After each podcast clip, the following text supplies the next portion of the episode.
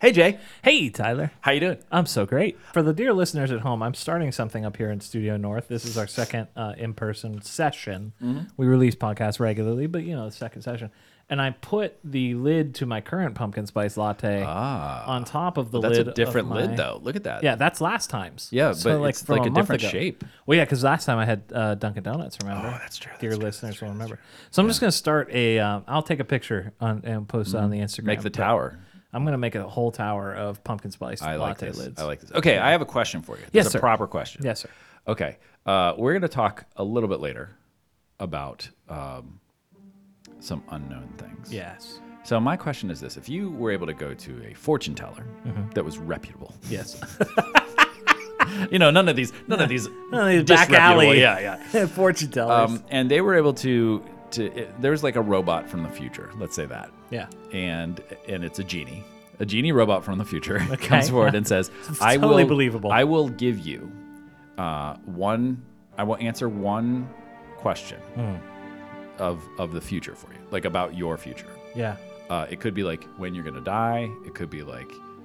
Anything that you would like to know for certain, and it's not like a, it's not like probably like this is an exact thing, like the the day you're gonna die or when you're gonna die, like that seems to be the classic thing. But what is one bit of information that you would like to know that you think would make your life between now and the time you die better? Or maybe you're just so curious that you want to know.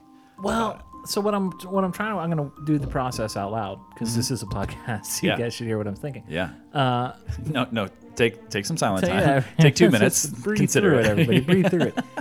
I I- the the immediate response that came to me was, I want to know if my kids will be successful, and I, I and why I kept. Genies are tricky though, so you need to be very specific. well, about what Oh, you're right. That's asking. what Oh. I and, and success for the failing. right, like I don't know what I mean by successful. Like I just want to know that they'll be okay, Yeah, right? That yeah. they'll be happy in whatever they're doing and Yeah. and, and living a good life.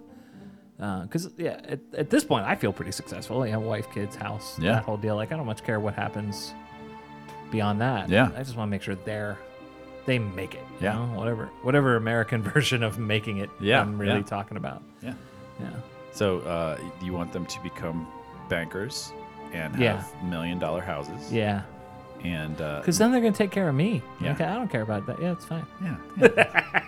You should hear the sarcasm dripping through the microphone, folks. anything. So so that's your answer is kids to be okay. I mean, either that or I want to know what years the Penguins are going to win the Stanley Cup. So No, I can. no more. What No if it's more. what if it's no more? How would that change your life? Would Wow. you be just be done with hockey? No. You don't. Uh, but you No. know that your team will never win again. Well, and here's where I'm at because that that I I don't need a genie. Yeah. Uh, tonight is open. Uh, the day we were recording this is opening night for the, for the upcoming hockey I feel like season. it's always opening night. yeah, it, it comes around once a year. Uh, hockey hockey is always happening. yeah. Okay. Listen, Mr. Baseball, 162 games. Uh, but tonight's opening night, and I would place the Penguins' odds at winning the Stanley Cup somewhere at about 1% to 2%. Like, I Okay. just don't think we Okay. have it in us this year. You mean tonight? Like there's a chance that they play so well This that like year. the hockey league is like, you know what? Here you go, Stanley Cup. this season, Okay, I don't okay. think they've got it.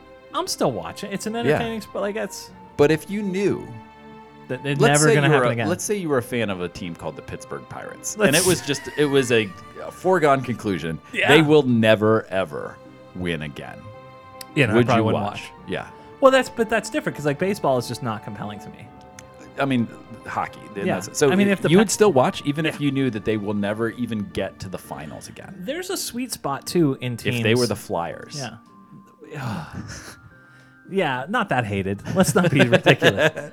There's a sweet spot in sports fandoms, and you know who who has absolutely mastered this is fans of the New York Mets, yeah, uh, where you are just n- perpetually not winning, yeah, and you make fun of it. they won in our lifetime.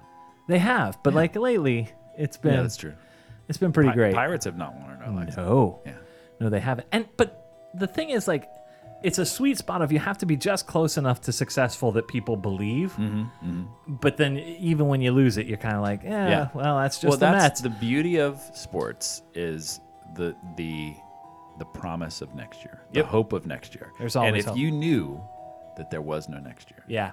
Well, that's a. I mean, would be that's a good because I I even jokingly said to somebody the other day, oh, at the Pirates, there's always next year, and Yeah. then I went, No, there's not. No, there's not. There's always next year for us to be disappointed. Yeah. The Pirates are, I mean, not to turn this into a Pittsburgh sports podcast. Uh, Yeah, well, why not? but the Pirates are always the closest. They're about as, as definitive as you can get because the organization just has no interest in. No. in they make money by losing. Yep. So why would they change? Uh, and the the fan base is loyal enough that they've stuck it out so far. I, I mean, it's getting to the point that they're. But Pittsburgh's just such a great fan base that Yeah. they will just stick with a terrible team that Which is is not even trying to win. The Like, it- yeah. worst. Those fans should see It's a horrible. team it's actually horrible. win. If the Steelers weren't good and the Penguins weren't good, like uh, Yeah. in general, both of them are good. They may not Right. be good this year, but they're they're always they're perpetually they always have a chance to get to the to the Stanley Cup or the Super Bowl. Yeah. and. it- Because of that, I think that goodwill translates over to the Pirates for a lot of the fan bases. Like, Yeah. well, at least two of our three, two of the three of our teams are world class caliber, which makes us feel like the Pirates could also be that. Yeah. But the, the Pirates aren't. And even like the Penguins, again, not to turn this into sports talk, but the Penguins, when they tank, are doing it on purpose. Like, Mm-hmm. in fact, have been accused of that a couple different times. Like, you're losing on purpose. Like, anytime the Penguins go through a rough patch, it's so that they can start stockpiling draft picks yeah. and come back to it again. So, even when things get bad for the Pens, I'm always like, yeah, okay. Yeah, that- there's that- a this there's a is the good thing. process. Yeah, whereas the Pirates, they Ugh. get they get good good draft picks and just sell them. Like Yeah. they- there's nothing. Okay, my thing that I would want to know. Um, I think part of me would want to know when I'm gonna die. I do not. I think I would. I think I would. Um, or at the very least, I would. I don't know because if it's gruesome, that would be bad. I might want to know how I'm gonna die. Uh, no, I don't want to know that either. Yeah, I think I would be. I think I'd be interested in both of those things, just because I know, like, okay, this is the amount of time I've got. Yeah. Um, and if it's just like you got five years, like, all right, sounds good. Like, I'll, I'll, I'll really do different things in these five years. Um, if it's like thirty, then Yeah. I'd be like, oh, I got some time. Although the way that Tyler works when he, when given a Yeah. deadline, he'll just put stuff off until the end. So that maybe that's not the best. I was sitting outside for. I'm going to throw one of your your coworkers under the bus, Mm-hmm. but I was sitting outside uh, waiting for you to arrive today, Mm-hmm. and the, your staff very caringly came out because I was sitting next to the preschool playground. Yeah, leering in the Creep- windows. Creepy old guy just sitting in the back of his car. Uh, and they came out to see who I was, and I, I knew him. Uh, uh, Jason was uh, was standing out there, and I've known Jason for a little bit. And I said, "Oh, Tyler said he was coming at one," and Jason said, "Oh, so like 115?" I was like, "You got it! Nice. You know." Nice. Well, with that in mind, I'm Tyler. I'm Jay. and this is Rubbing the Buzzer.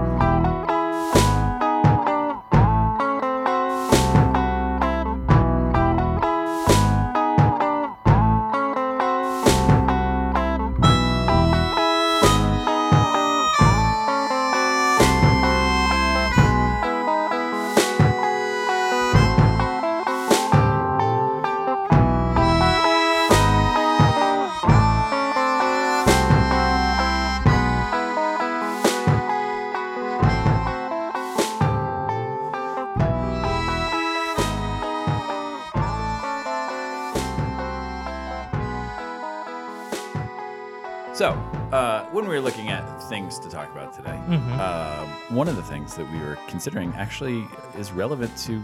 We almost had to change our schedule today. Yeah. Jay, tell us about that. So yeah, I uh, I had one overarching goal in this pandemic, and I'm sad to say that as of yesterday, I failed at my one overarching goal in this pandemic.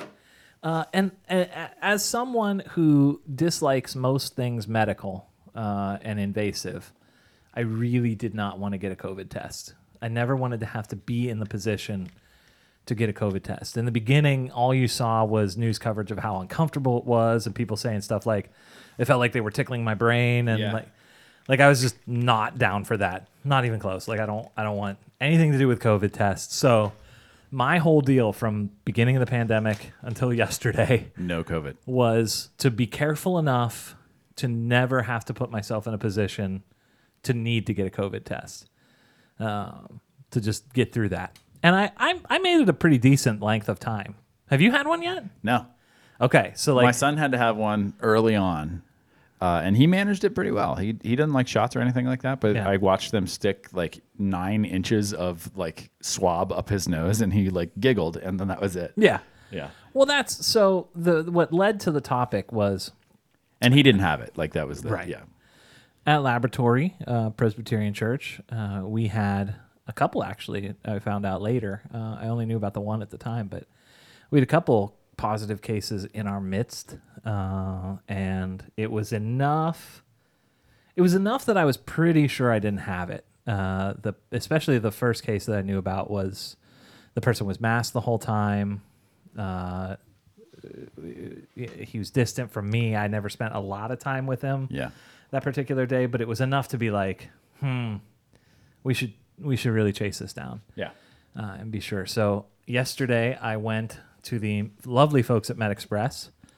I got there a great at place. I got there at twelve o'clock noon, and they make you sit in the car and, and wait outside. And I called in to say, hey, can I get a rapid test? Again, having heard online and done extensive research that the rapid test is a little less invasive Yeah. than the PCR test. Yeah. Yeah. Uh, so like I wanted the let's just swab real quick and find out, and then if it's negative, we'll move on with our lives. Yeah. So when I called and said, "Hey, I'm here for a test at noon," she said, "Okay, we're we're about two hours away from being able to see you." I'm like, "Ugh." So I had two full hours to sit in my car and just be nervous about what's it. Gonna So you sat there the whole two hours? I went to the Chick Fil A drive-through. Okay. which was like across the street. But otherwise, I sat there for two hours and watched uh, Midnight Mass. Nice. oh, nice. Nice. Yeah, that's a great non-stressful thing to watch Right? when you yeah, I was doing great. Yeah. Uh, uh, but terrified, just horrified the whole way through. Mm-hmm.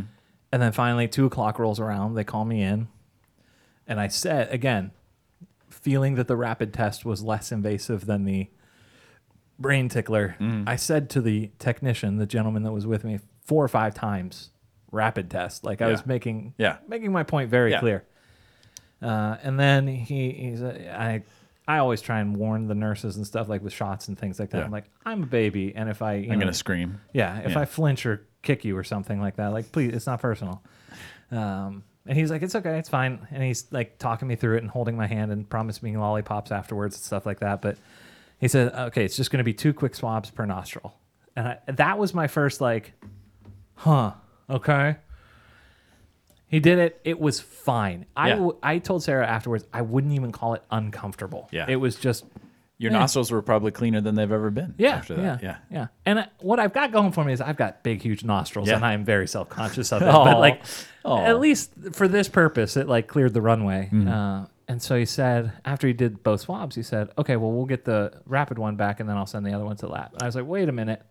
So I actually had them both done. Uh, Oh, man. When the doctor came in to say the rapid was negative, Yeah. um, we'll call you. But if the longer was positive. yeah, we'll call you if there are results from the positive one or the the longer one. Hey, Um, do you know why gorillas have such big fingers? I don't know. Because they have big nostrils. Hey. I picked my nose. I'm sorry. I keep doing things that you can't see, audience. Uh, I picked my nose just there. But yeah, so it led to this whole idea of like, and I can't tell you how many experiences, at least in my life, are I'm horrified, I'm horrified, I'm horrified, I'm horrified, I'm horrified. Oh, that was no big deal. Yeah. And it's just the pure fear of the unknown Yeah. and, and how that creeps up in everyday life. Uh, Yeah. It's everywhere, like it's all over the Absolutely. place. Well, and we're in the spooky season, if you will, Yes. spoopy, uh, where uh, this is the season of the unknown, in a sense. I mean, like that. w- Part of what makes things scary, we've talked in the past about Halloween and how Tyler loves it, Mm. and and, uh, and Jay is also kind of a mild fan of it. No. Would- no, Jay's Jay not, a- really not a fan loves of it it. at all. Oh, Jay loves it. Jay okay. loves it. I couldn't. remember. Jay's absolutely all on board. what did you say the other day? Uh, You're right. October is the champagne of It's months. the champagne of months. We it's are my in our favorite glory month. right yeah. now. For uh, which is amazing because my birthday is not in like you would think that my birthday or Christmas would be in the No. month that is my favorite month, but It's n- this neither. month. No, my birthday's November fifth, so it's very close. So you still have time to buy presents for me. Uh, Amazon wish list. it's on at- wish list. Yeah, I'm gonna do my playlist again this year. Yeah. Oh, we'll talk about that and about how I asked for songs on Spotify. So It's good. always so hard. The longer I know you, too, it gets harder to find. yeah, yeah, yeah. Yeah. All right, I'll work on that. Every year, I ask friends of mine or, or friends of the pod, give me a couple songs, like just just song suggestions, title and artist. and I'll throw them on a playlist and I'll title it the the age that I am that year. It'll be 42 this year. Wow. And uh, It's the meaning of life. it is the meaning of life. Today is actually the, the day 42 years ago today. Hitchhiker's Guide to the Galaxy was published. It's such a good book. I know, and Uh, It's such a disappointing movie. It's the but 42 anniversary, Yeah. Are- and we- that's the meaning. someone keep an eye on the life, universe, dolphins. and everything. yeah. Keep an eye on the dolphins. I think the movie's fine. Anyway, okay. the uh, um, uh, this season, part of what makes part of what I love about Halloween, part of what I love about being scared. We did a whole podcast on fear. We did a whole podcast on Halloween. Check those out. Those are I don't know. I don't know what number they are. Early early on podcasts, they're pretty good. Um, I think we did two on Halloween because we like did a corrective the next the next day. Uh, the the part of what makes Halloween fun for me and getting scared. Like I don't like being afraid, Right. but I like being scared. If I could if I could parse those out. The thing that I like is the unknown. And the unknown can be scary and the unknown can be thrilling. And I like the thrilling nature of what is not certain. Yeah. Uh, and so the when you are uh, when you're a kid and you're going to sleep and your room gets dark, what makes your room suddenly scary is not because there's anything necessarily dangerous in your room, Right. but your room suddenly becomes a place where you cannot see everything. Yep. It's unknown. And so there's a lot of unknown parts of your room that weren't there before, particularly like your closet or things like that, like under the bed, the places where you really can't see something. And so as a kid, you start to internalize the fact that like, oh, I what I could see very clearly before, now I can't see. And then your mind starts to think, well, if I can't see it, anything could be there. Yeah. And if anything could be there, then it, could be probably a monster, is. Yeah, yeah. it could be uh, like a birthday cake, or it could be something that's going to destroy me. It is as likely to be a birthday Yeah. cake as it is a Oh yeah, monster. yeah. I found as many birthday cakes as I have monsters in my Yeah. closet in the middle of the night, which is exactly three For both? three each? for both. Exactly Yeah, the same. yeah. Exactly the same. And each time the monster was eating the birthday cake. That jerk. Like that. They always they always just came together.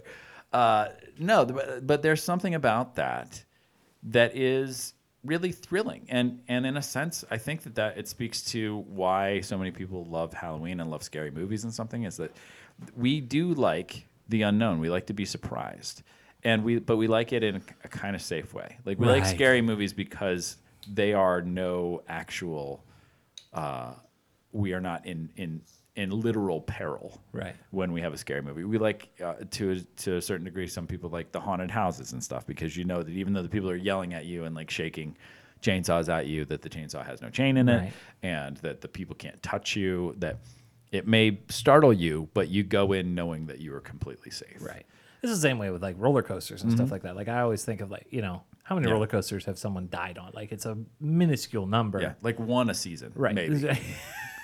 Maybe at Kennywood, it's like one or two Yeah, people may- a summer. maybe, Yeah. you know. the chances of you being that one person very very slim. Yeah. Very, yeah, very unlikely. But like still, like that scary prospect of like, oh God, what's gonna happen to me? But like at the back of your head, you know, no, Mm-hmm. Yeah. I'm fine. The lizard part of your brain is like, I'm dying. And the rational part is like, no, I'm strapped into this thing and Yeah. I'm not going to die. Everything's fine. But it feels like it. And that's exciting. And that we, I think that we are compelled by the unknown in so many ways that we kind of, we, we like pushing that bruise, if Yeah. you will.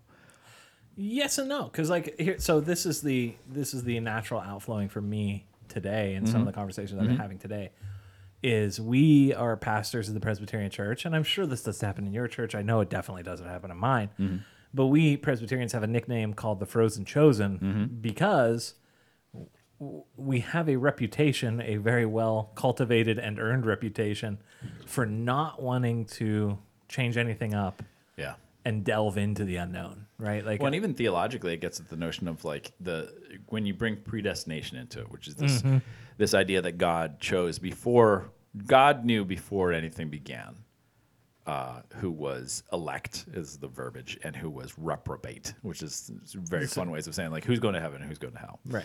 Uh, and if not, it's already not created set- by but made famous by John Calvin, Yeah. who has just the world class theologian's beard. Um, That's the Mm-hmm, Well, gold and- standard. And if the the the whole notion behind that the frozen children was that the idea is like if it doesn't if it's and and so in that theology it has nothing to do with us. It's only God. Right. God has done that. There's nothing you can do to change it. Nothing you can do to earn it. Like it just is. And so people have then taken that and say, well, if I can't do anything about it, then I might as well just like doesn't matter what I do. Right. And so that notion of frozen chosen is not just we don't like change, but also we are not obligated to do anything because nothing we do actually matters. Right. Which is yes, but no. Like that like absolutely what we do matters. It doesn't matter in terms of salvation, but it matters in terms of making a difference in the world and, and being reflecting uh, a reality that you believe that God is doing something. Yeah, and that you have a role to play in it. Like, I mean, I, Yeah. I, I, I have said a couple times. This has come up a lot lately, the last couple of weeks. That like, if there's a continuum theologically of, on one side, people are responsible for everything. Mm-hmm. Everything you do hinges on your action. And if the other side is the total predestination, like God does everything and people have no agency, like. I am definitely closer to the God does everything side than I am to the people do everything side but that doesn't eliminate our agency in doing in living out life right like Yeah. we still have something to bring to the table Yeah. Well, and I would say, the, uh, to me, the way that I have kind of parsed it out, that it's been helpful to me. Like again, all of this is unknown, so all of Right. this is this is still part of that that idea. But I think that we have no role in our salvation, right uh, meaning that that is completely up to God. We cannot save ourselves. It is it is the same thing as like a baby rescuing itself from a fire. Mm-hmm. Like that baby doesn't rescue itself from a fire; it can't do anything about it, and it's not the baby's fault. Like in that sense, like the baby has no capability to be able to do that. Yep. And so God very happily saves us. Yep. And then the agency that we do have is to recognize that we were saved not because we were better than other people, but because God is good. And to Preach. recognize that everybody else has that same opportunity right to recognize that they have been saved. And so our role in the world is both a response to God, an appreciation of God has done this. Therefore, it frees me up from worrying about whether or not I'm good enough Yeah. and being a moral, upright, righteous person. And instead, I don't have to worry about whether I'm good enough. Like, I still should be good, Yeah. but I am free to be selfless because we often operate out of a sense of like, if I give away my money, I won't have enough money for me. Yeah. But if you recognize your money from comes from God, and God has given you that money to bless other people, and you can't take that money with you when you die anyway. So a righteous life and a good life is based on not how much you get, but how much you give. Yeah. And so if I spend my time and energy not worrying about my own security, but worrying on about the needs of others, I can do that. So I am now free Yeah. to do that, and I have that responsibility. But that has no bearing on my salvation. But knowing that I'm saved allows me to help others, and knowing that they're saved too allows me to help them in a way that it's not I, that we as humans don't get selfish and be like, I'm wasting my time with these people who. Who God has abandoned anyway, so why would I give them the time Right. of day like that? Well- or that, that we're trying to convert them or do something like that. Like that, God doesn't operate in that no way. Yeah. no and, and- man this got more theological than i thought this Yeah, conversation yeah, would yeah, but i'm yeah. good for it Yep. uh, i'm here for it uh, i think first like the not the lack of desire to do anything in this life comes from a really warped view of our faith that says salvation and heaven is the end goal Yeah. Like and if- that it's about us. right The personal relationship with Jesus Christ. Right. I- Oh, don't give me I'm going to put a pin in that one. We'll come back yeah to we that. Mm-hmm. will return uh, but but if that's your end goal then you can you can work out a theology that says okay god saved me so i'm done i can just sit back and watch netflix until i die and i'm okay Mm-hmm. like that's not it the relationship with christ is the end game and jesus has made no small secret about where we can find him right it's among the least of these Mm-hmm. uh, whatever you did for any of the least of these you did for me because that's the way this works so like And like, who are the least of these? Oh, glad you asked. The Yeah. poor people, Right. the widows, the orphans, Let the me spell immigrants, it out the for you. prisoners, the hungry, the Yeah. naked. Like, that's. So like I mean I again you may have caught on at this point in the podcast but I'm a bit of a nerd like the the um, the analogy I use constantly with youth group kids is like when I was growing up and playing Mario Brothers um, there was a cheat code that you could have endless lives Mm-hmm. so like if you died in the middle of the game you just got put back where you died and you start over again so like you can't lose Mm-hmm. Yeah. but that doesn't mean you keep running into the same brick wall over and over Yeah. again It doesn't mean that you win. Right. It just means that you can't lose. it, it, it frees you up to play the game with reckless abandon. And isn't that what salvation should do for us? The game genie Right. of life. Yes. Mine was the game shark. Oh, you know, Game Shark. yeah, yeah. Game Genie, Game Shark 2, anyone who's younger than 42, 36, yeah.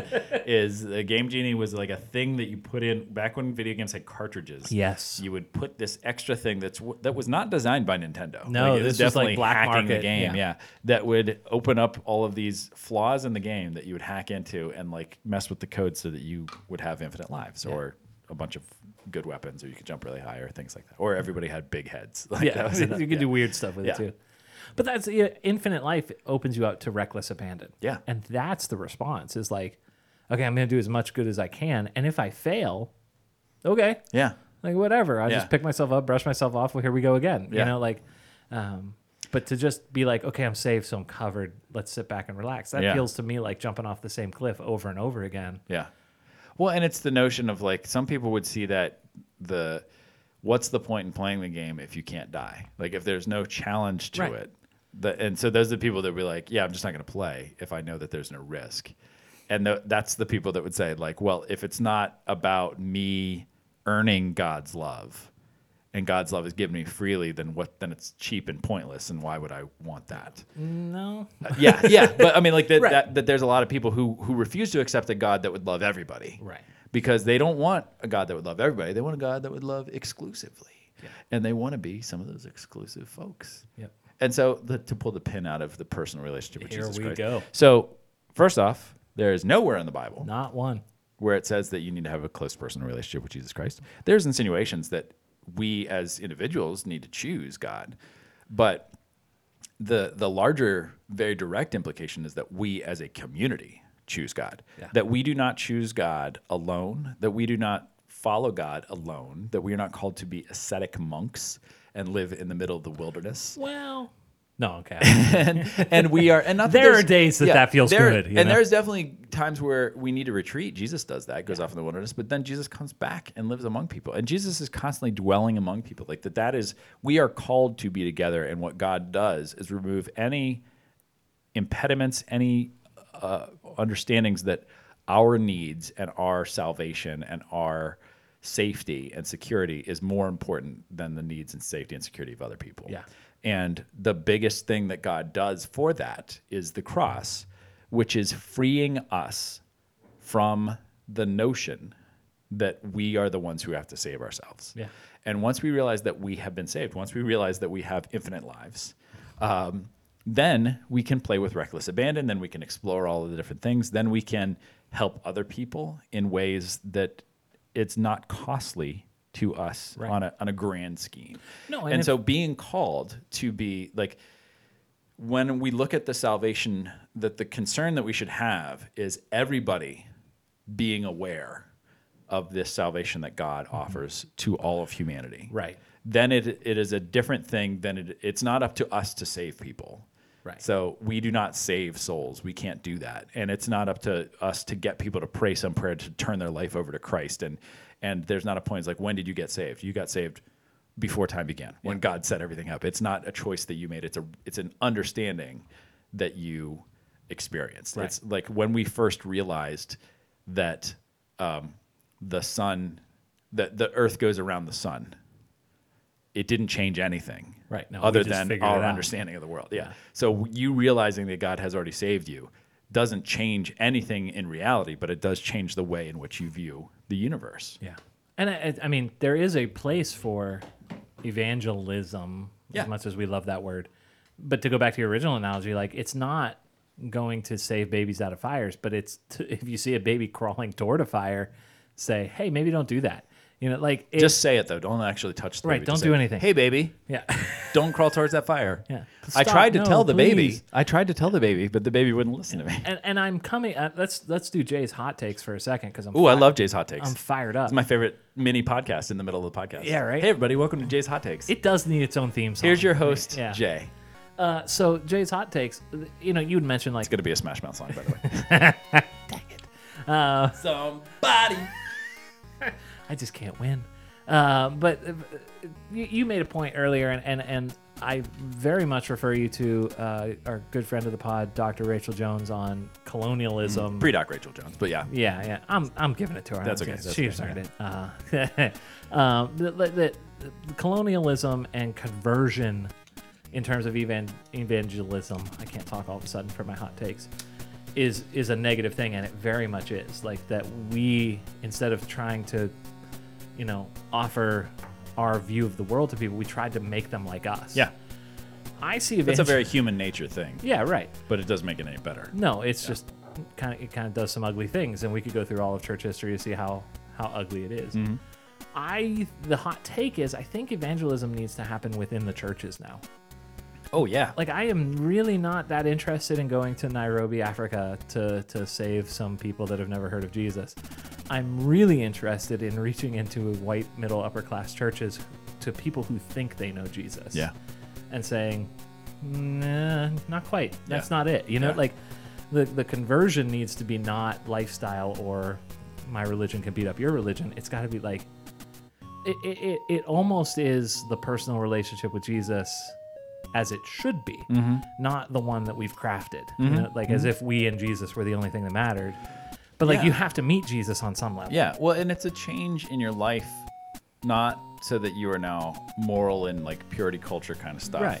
It's a change in your understanding of what your purpose is. Yeah.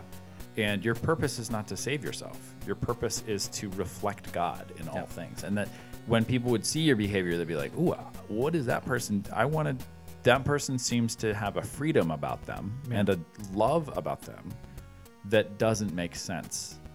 Not like, oh, that person makes an argument that I can't deny. I have now been reasoned into faith. Like that just doesn't happen unless you're C.S. Lewis. Like that, that's just not the way really it works. But we act like we're we put there's so much emphasis on apologetics and arguing and treating the world as though it's an enemy of Christianity and we are oppressed and we must defend the faith. Yeah. God doesn't need us to defend the faith. God needs us to live the faith. Yeah. Which is love and that God is bigger than anything. Like if God really is who we say God is, God is the creator of all things. God is love. God is trying to help people and not destroy people. And if that is who God is, then God doesn't need defended. Right. God needs represented. Well, that's the great irony lately. So I probably used this analogy on the podcast before, but like there's a difference between belief and faith. uh, and the, the analogy I use is, you know, in youth ministry life, I frequently find myself at a camp doing a climbing wall, right? Where you have to climb up some comically high thing and then jump off it. Belief is when the the facilitator at the climbing wall says this rope can hold two thousand pounds Yep. and like okay i believe that Yeah. right like that's a fact that i can kind of play with and you know i only weigh 250 pounds so 2000 pounds ought to cover me right that's belief Yep. faith is when you're standing at the top of the tower strapped to that rope Yeah. and you jump off Yeah. and you say okay i believe it enough to let it hold me Yeah. and so much of american christianity of the last however many hundreds of years has been us debating beliefs Yeah. has been us like well, the rope can hold 2000 pounds no it can Yeah. hold 2005 pounds Yeah. no it can hold 2100 pounds like that's all fine and fun for theology nerds like us like that i can sit here and debate belief all day and that would be great but at some point you gotta jump Well, and there's that great if you've ever been rappelling, which is even bigger than the jump thing. Yeah. Uh, so rappelling, you start at the top, and you you're hooked into a harness and everything like that, and then you have to back off of the edge of the cliff. Yep. And there's a point at which because you'll like stand up and you're leaning your weight against the rope, but you're standing. Yeah. And there's a point at which you are not standing anymore, where now you are susceptible to gravity, and if you fall, you will die Yeah. instead of just falling on your butt on the, on the ground that you're standing on. And kind of going over that ledge is that transition from belief, of course this will hold me, to faith. Now I now it costs me if it doesn't. Yep. Um, there's a great story that I'm sure I told in the podcast that's one of my favorite sermon illustrations, and it's based in real. This is a true story. Unlike many sermon illustrations like this, this is a true story. I don't know the details of it, of who it was, but uh, just really quickly, and again, I'm sure I told you this before. Um, there was a guy who was a tightrope walker who would go over Niagara Falls, uh, or would just do tightrope stuff. And he set up an exposition where he was going to tightrope walk across Niagara Falls. So he set up a rope on both sides, put up a bunch of publicity, and people all came out to see it because they were like, "Of course, this isn't going to happen. This is like 100 years ago, 200 Yeah. years ago." Um, he's not gonna he's not gonna make it, and, and it's the falls. Like it's very wet, and so like like maybe he's a great tightrope water walker in the best of situations, but it's very windy and very like slippery. Like he'll fall, And so he's like, okay, I can do this. And everybody said, and he says to the crowd, do you think I can do this? They all say no. And, and so he You've been great, thanks. yeah. It's like, oh, okay. But no, so then he walks across and he walks back, and everybody goes, that's amazing. And then he says, okay, I can now walk across with a wheelbarrow, like pushing a wheelbarrow. And they're like, well, we believe that you can walk across because we've seen it happen, but probably not with a wheelbarrow because that'll change the dynamics of the of the balance and everything like that. And he's like, okay. And so, do you think I can do it? No. And so he takes a wheelbarrow, walks across, pushing the wheelbarrow, walks back, and everybody's like, wow, that's amazing. You could do it. And then he says, okay, now I could put 200 pounds of rocks in this wheelbarrow. Uh-huh. And everybody's like, and he says, Do you think you can do it? And everybody says, No, because it changes the balance and everything like that. It's a whole lot harder to push a full wheelbarrow than an empty wheelbarrow. He says, Okay. And he walks across and he walks back. And everybody's like, That's amazing. And then he finally he dumps out all the rocks and he says, Okay, I can put a person in here and I can walk across. And everybody goes, uh, Yeah, you probably can. Because we've seen you do it with the rocks. Like Right. a person's probably less than the rocks. And it's this the exact same principle. So we, we- yes, we believe that you can do it. Who's getting And then he in? says, Okay, I need a volunteer. Yeah. And that's faith is getting in the wheelbarrow. It's not believing that God can do it. It's putting yourself in the wheelbarrow, giving up. And a wheelbarrow is a great example because you have no control in a wheelbarrow. If you've ever been in a wheelbarrow, you are trusting the person who is pushing you, Yep. or like in a grocery cart or something like that. Like you are incredibly vulnerable. How often do you spend time in the front of a grocery cart these days? I'm just asking, you know. I mean, no, no more than the average person. but that, so that, that the unknownness of belief is what makes belief belief. Right. If it was certain, it is not belief. Right. Uh, if I am certain that uh, when I get in my car, it will start, like there, like that's less about uncertainty Right. and more about belief. But if I was like, if I am getting in a plane for the very first time, and I've and I've never seen a plane work before, uh, there's a lot of faith Yeah. that has to go into that. Once I've flown on a plane 200 times, then there's a lot of evidence that I'm going to be safe. I no longer, I mean, a long time ago, I stopped being impressed by planes taking off, which always kind of bothers me. That's kind of one of my goals is like, I always do try to stop and like, just pay attention to what's going on here because it's pretty impressive that Yeah. we as humans have figured out how to get this metal thing to We get are flying. up into the sky. Um, I think that th- this, the whole notion of belief and faith, um, really gets at.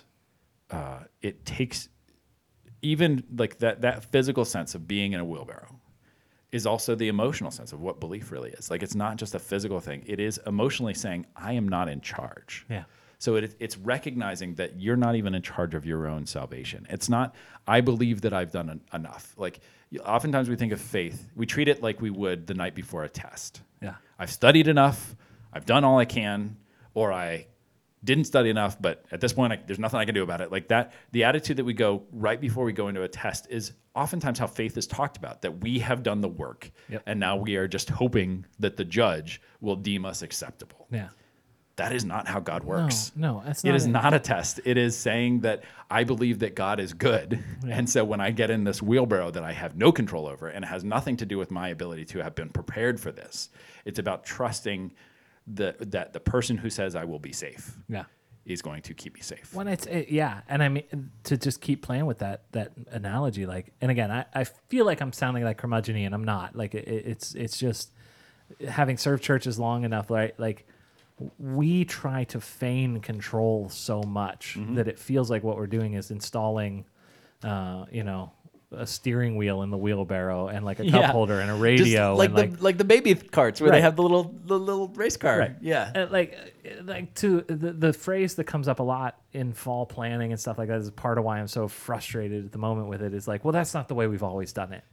You got that right. Like, yeah, no, it's not.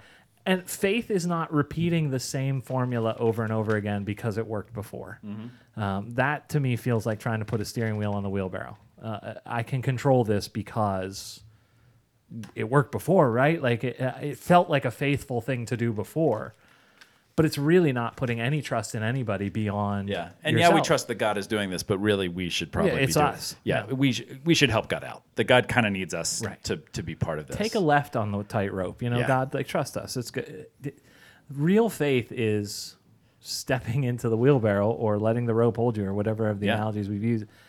A- a- and we are so reticent to do it, in spite of the fact that in all those examples, like every time I've been attached to one of those ropes, it's a lot of fun. Yeah. Like there's some good fear. once you get past the point where where you now you go from faith to belief Yeah. in that sense where it's i now can see that this is working like maybe it will break while i'm halfway i'm still halfway down this thing and i'll feel really safe again once i get to the bottom but i've passed the point where it's not clear whether or not it's going to work Right. like I, I have i have taken the leap of faith and i have not yet died Yeah.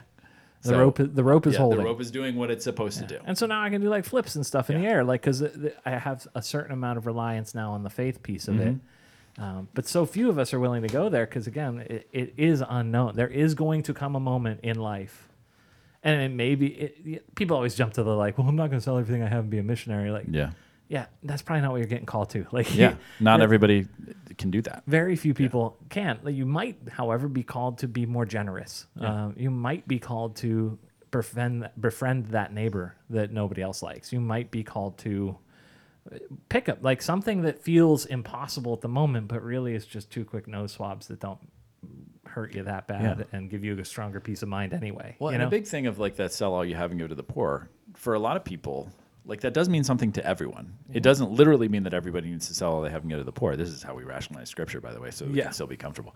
But I, uh, um, it's called eisegesis. This is reading Mm. into something. It's like I wanted to say this, so I'll make it say this. But um, let me so let me do that for a second. Uh, no, I do think that the that literally not everybody has to do that but what it is telling you is that nothing that you own is yours Right.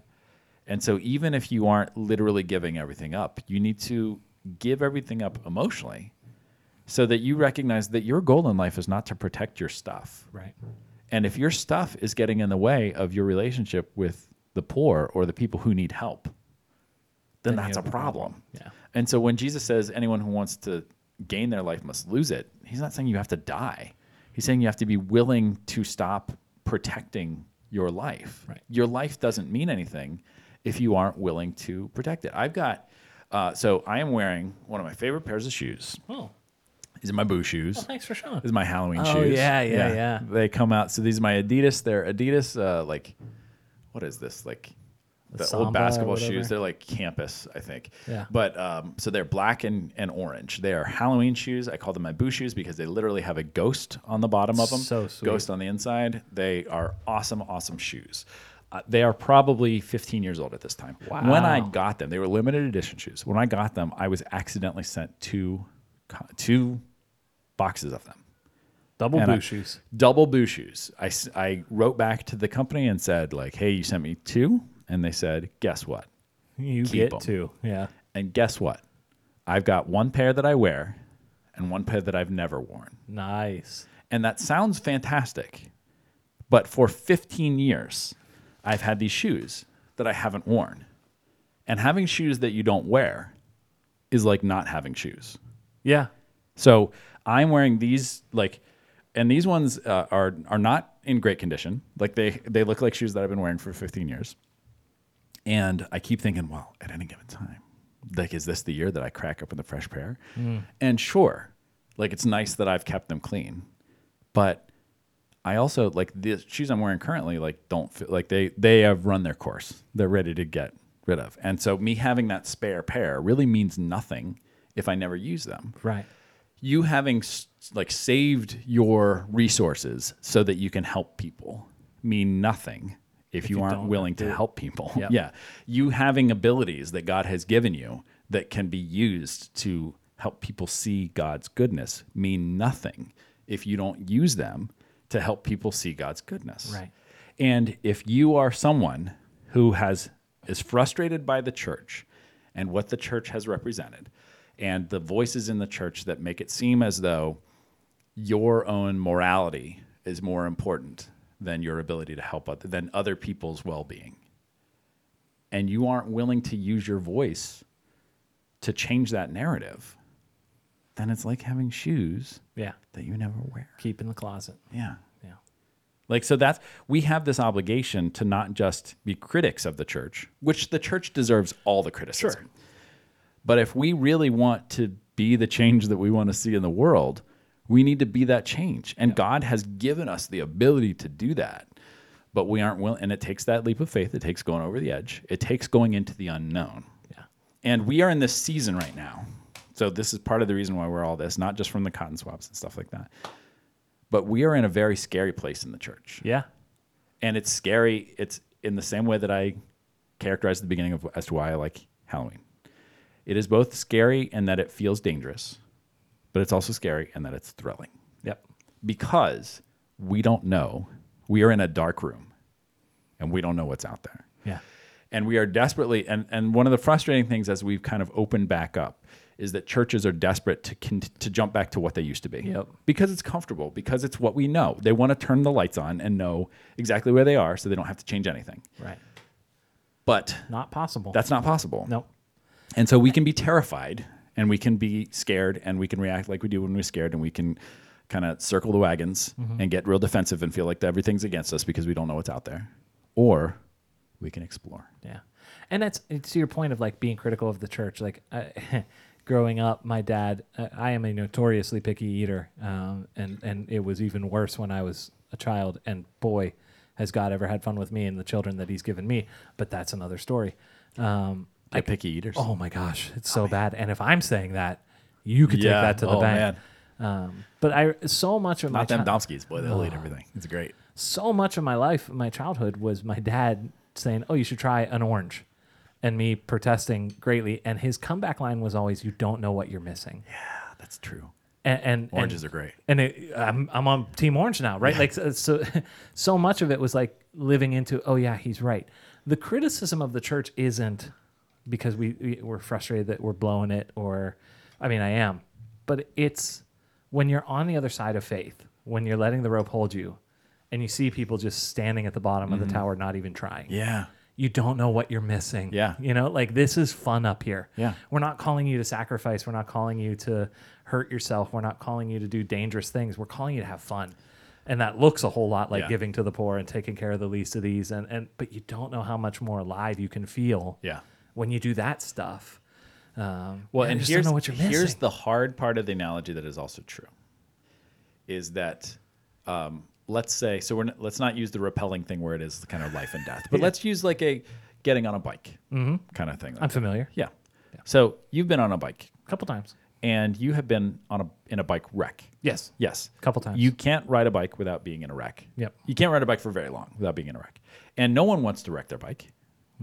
But once you've wrecked a bike, you know what it's like to wreck a bike. Yep. And you know, well, I can, and then I can get back on on the horse proverbially or on the bike literally Yeah. and ride again. Well, yeah. And sometimes that th- when we get f- afraid, we can use, we can justify like, why would I get the vaccine when I know that people who've gotten the vaccine can still get COVID? Yeah, that's like 1% of Right. the people and they don't go to the hospital. Like, so, Right. but we use the examples of times when the rope didn't work, Right. When people did fall as rationale as to why we shouldn't do that. What if I sell everything I have and give to the poor and then I'm poor. the- and then the and then mortgage rates go up. Yeah. Or like I get sick and now I have medical bills that I did. Like we there are very good reasons to not use the resources that God gave us because maybe one day Mm-hmm. I will need that. And what if nobody gives me stuff? Well, that's why you should give stuff now because maybe somebody's going through that right now. But that, so that's the the hard thing is it's not just a binary of like, oh, you should try it, it's fun. Yeah. Like you may try oranges and hate them right. it, and that's okay. Maybe you're allergic to oranges, and not only do you hate them, but it's bad for you to eat oranges. But you won't know what's good unless you're willing to try. and that's part of that's part of the reason why so like one story i have from biking just to keep running our metaphors into the ground i crashed once um, and i was fine like i had some scrapes and bumps and bruises or whatever but i wrecked my bike like my bike was totally bonked you know like just the handlebars were bent i had to take it to the shop but I have this rule in my head because I know that thing exists. That once you're in a crash, there's a real likelihood that you're just like, okay, I'm done. Mm-hmm. I'm gonna put it away. So like, I had to call friends like a day after my crash and say, can I borrow your bike to go for a five mile ride? I just need to get back on the stupid thing. Yeah. So that this doesn't become a thing later in Yeah. life, because that paralysis can get real, Yeah. real fast. Like crashing is part of cycling. Like if Yeah. you ride a bike for any length of time, Yeah. you will crash Yeah. you'll probably be okay. Yeah. Like it, it- most and of the the, time. sooner you get back on it, the sooner you can remember what it's like to ride a bike instead of what it's like to crash right. a bike. Right. There was a, I, I think I've talked about this in, in before, but for it's a, too long of a story. But I got punched in the face when I was in high school. No way. uh, and I deserved it. Not by the guy who punched me, but I deserved it. But, but I, I don't know if you've ever been punched in the face. No, I have not. Doesn't feel good. No, I but can't having been punched in the face, I now know what. And uh, there's probably a lot of people like, of course Tyler got punched in the face. Yeah, I can, I can imagine that right now. Uh, I've only been punched in the face once, but having been punched in the face, I now know what it's like to be punched in the face. I don't want to be punched in the face again. Right. But I know what it's like. Yep. And so I know that being punched in the face feels like this. And so the fear that I have of that thing, the nice thing about experiencing something that you're scared of is you now have a clear frame of reference for what it feels like. Why why we don't like shots is not because of the actual shot, it's the f- buildup Yeah. to it. Hundred percent. And getting the shot doesn't feel good, but once you get the shot, you know like, oh, that's what a shot feels like. Yeah.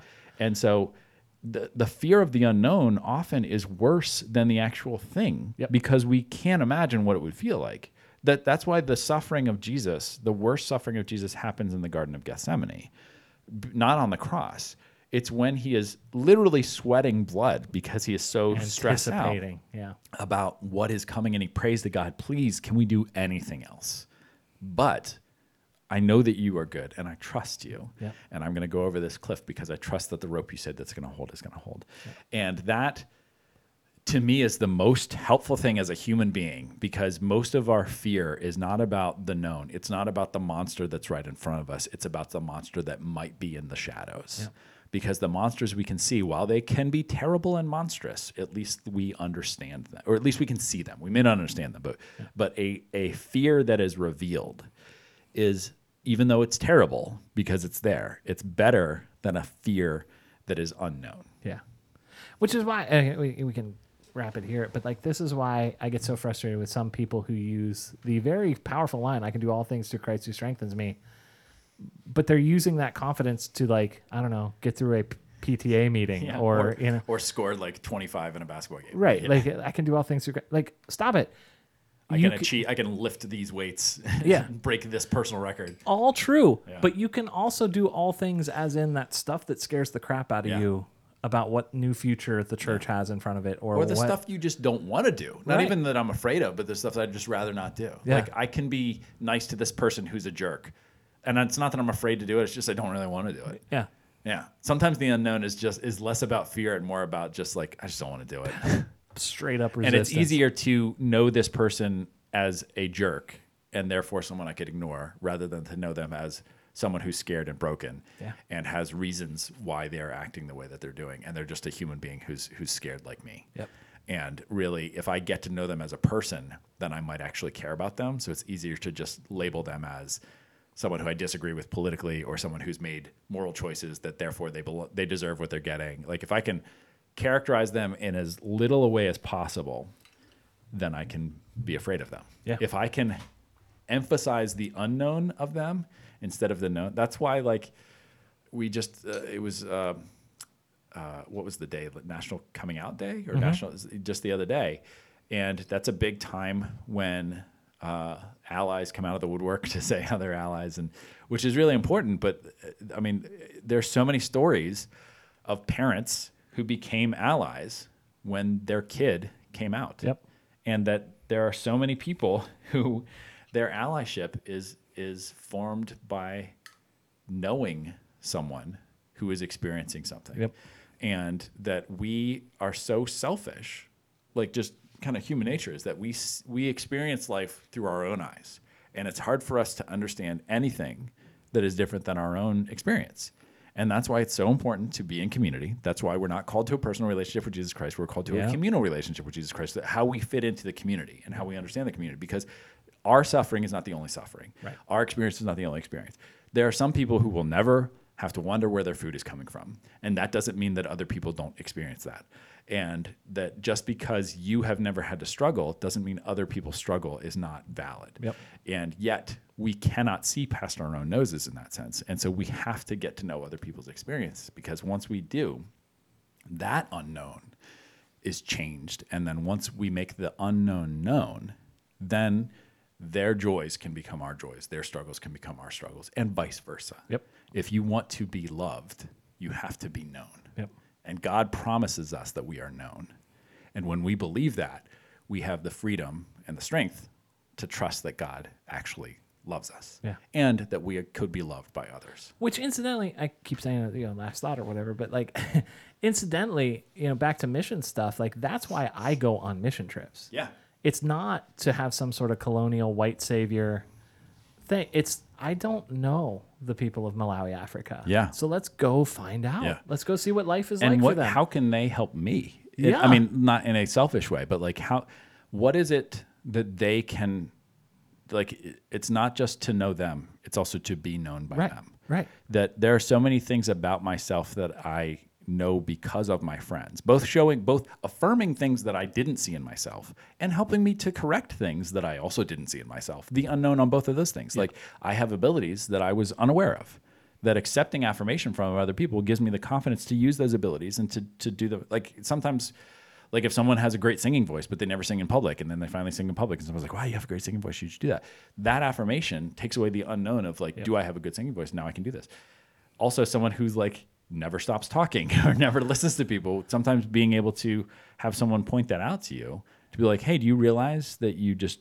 are not great at paying attention to people like that we need to have that unknown be made known to us Yep. and we can only have that known within the context of community so it is important for us to have people that not only can listen to us but that we can listen to them that knowing someone is just as important as being known Absolutely. Amen. a woman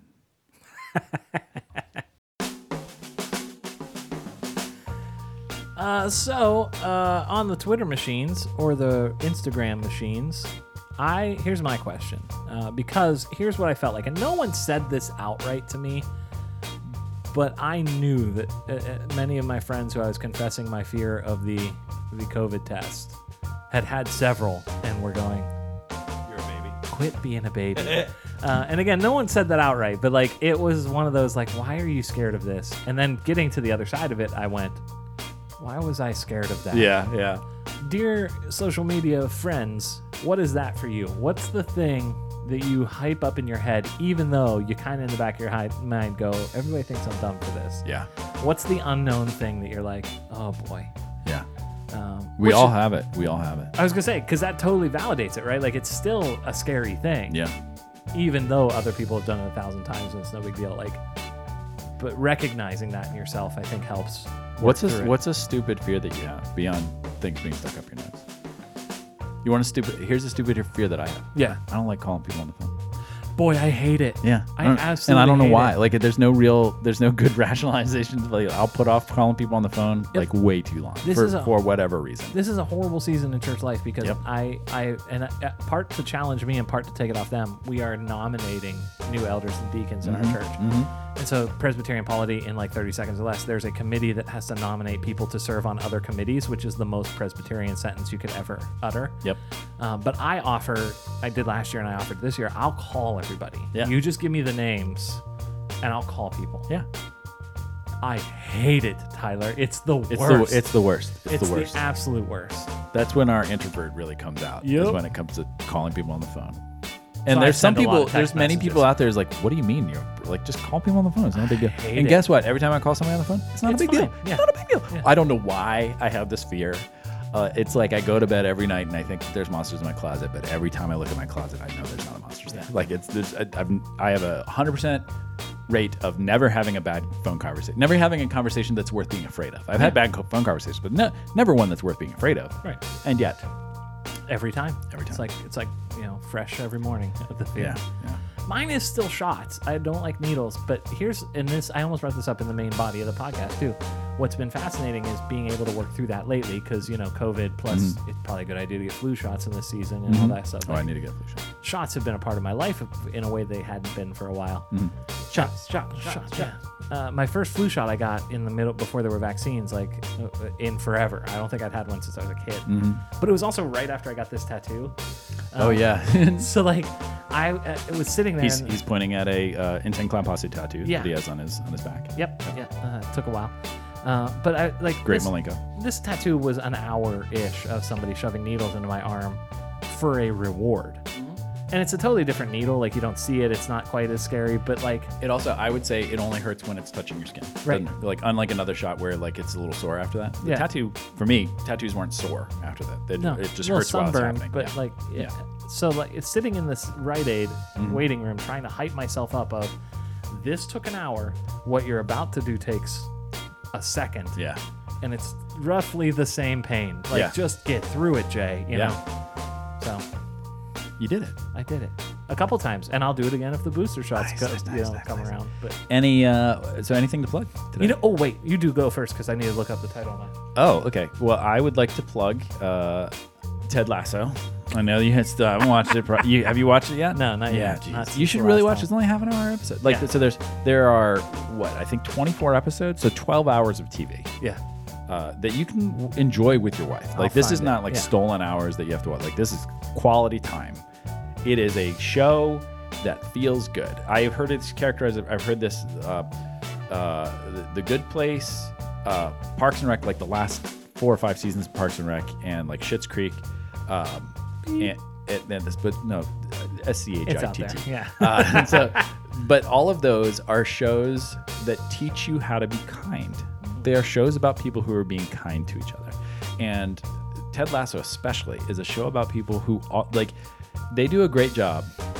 It's not schmaltzy per se, uh, it, like I thought it was going to be. It is, it- it's, they push the bounds of believability, but right to the edge of still being believable. You don't have to really suspend disbelief. It's just that every character makes the right choice almost every time. And even Hmm. What when they if? make the wrong choice, they will then go back and make the right choice. Like, and, it- and it is, there's not really bad guys. There kind of are bad guys, but the people who should be the bad guys, who should be the antagonists, are accepted by the people that they hurt. Like, it's Hmm. a show about forgiveness and about grace and about community in a way that is so beautiful. I cannot wait until we can talk about Ted I, Lasso. I, so you I, have my to watch it. solemn pledge. Yeah. not before the next episode Yeah. comes out, but but soon, Yeah, soon. soon. I just finished season two last night, and it was so good. And it was like it has a it has an ending that is that I'm glad that there's a third season coming. Let's say Yeah, that there, all it's right. not completely resolved, and it's and it's sad, but it's great. Yeah. It is a great show. It is it, it and it's the show that Tyler has needed this year. Like it's it's really it's a feel good show. Also, I am very Ted Lasso in all of the positive and annoying ways that that is the case.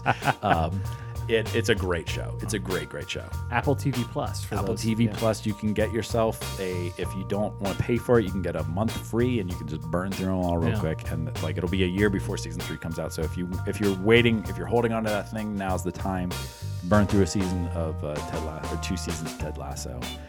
Uh, highly recommended. Go for it. I will uh, plug. I've been reading more lately, or trying to, which is part of the reason I haven't been watching Ted Lasso. But the book I'm reading now is very much. I thought about it like six or seven times during today's episode. Yeah. Uh, it's called More Than Enough Yeah. by Lee Hall Moses, Ooh, and the, the subtitle is "Living Abundantly in a Culture of Excess." ooh, Uh, so when we were talking about like the, the balance between sell everything you have and give to the poor and live extravagant lifestyle, really trying to balance this out in this book. Uh, Nice. So if you are if you caught that in our discussion today, yeah. give it a read. A couple other quick ones. What we do in the shadows. Great show to watch right now. It's about vampires. It's hilarious. It's like a fake documentary about vampires. Season three is out right now. Hilarious. Um, I think that's it. I felt like there was like music and stuff, but it's like all it's stuff I've already talked about. Yeah. So like, yeah, go watch some TV and read that book. And if you really want, I've gone off the deep end. I've created a spoon artist radio station on Apple Music. I don't do Spotify anymore like the cool kids, but yeah, yeah, uh, that whole genre of like 2000s indie rock, yeah. that was a golden age of Texas, music. Texas indie rock. Yeah. that is Spoon. Oh. The cool part of Texas. So good. Yeah, So the good. elusive cool part of Texas. it's like this big in, in a sea. big of- enough. It's big enough. Yeah. Yeah. it's just surrounded by Texas. That's the problem. uh, anyway, um, yeah. So I guess that's enough. I've been Tyler, I've been Jay. and this has been rubbing the passer. Have a great week, everybody. Uh, enjoy Halloween candy. We'll see you next time I. on Roughing the Pastor. It's a weird way to end.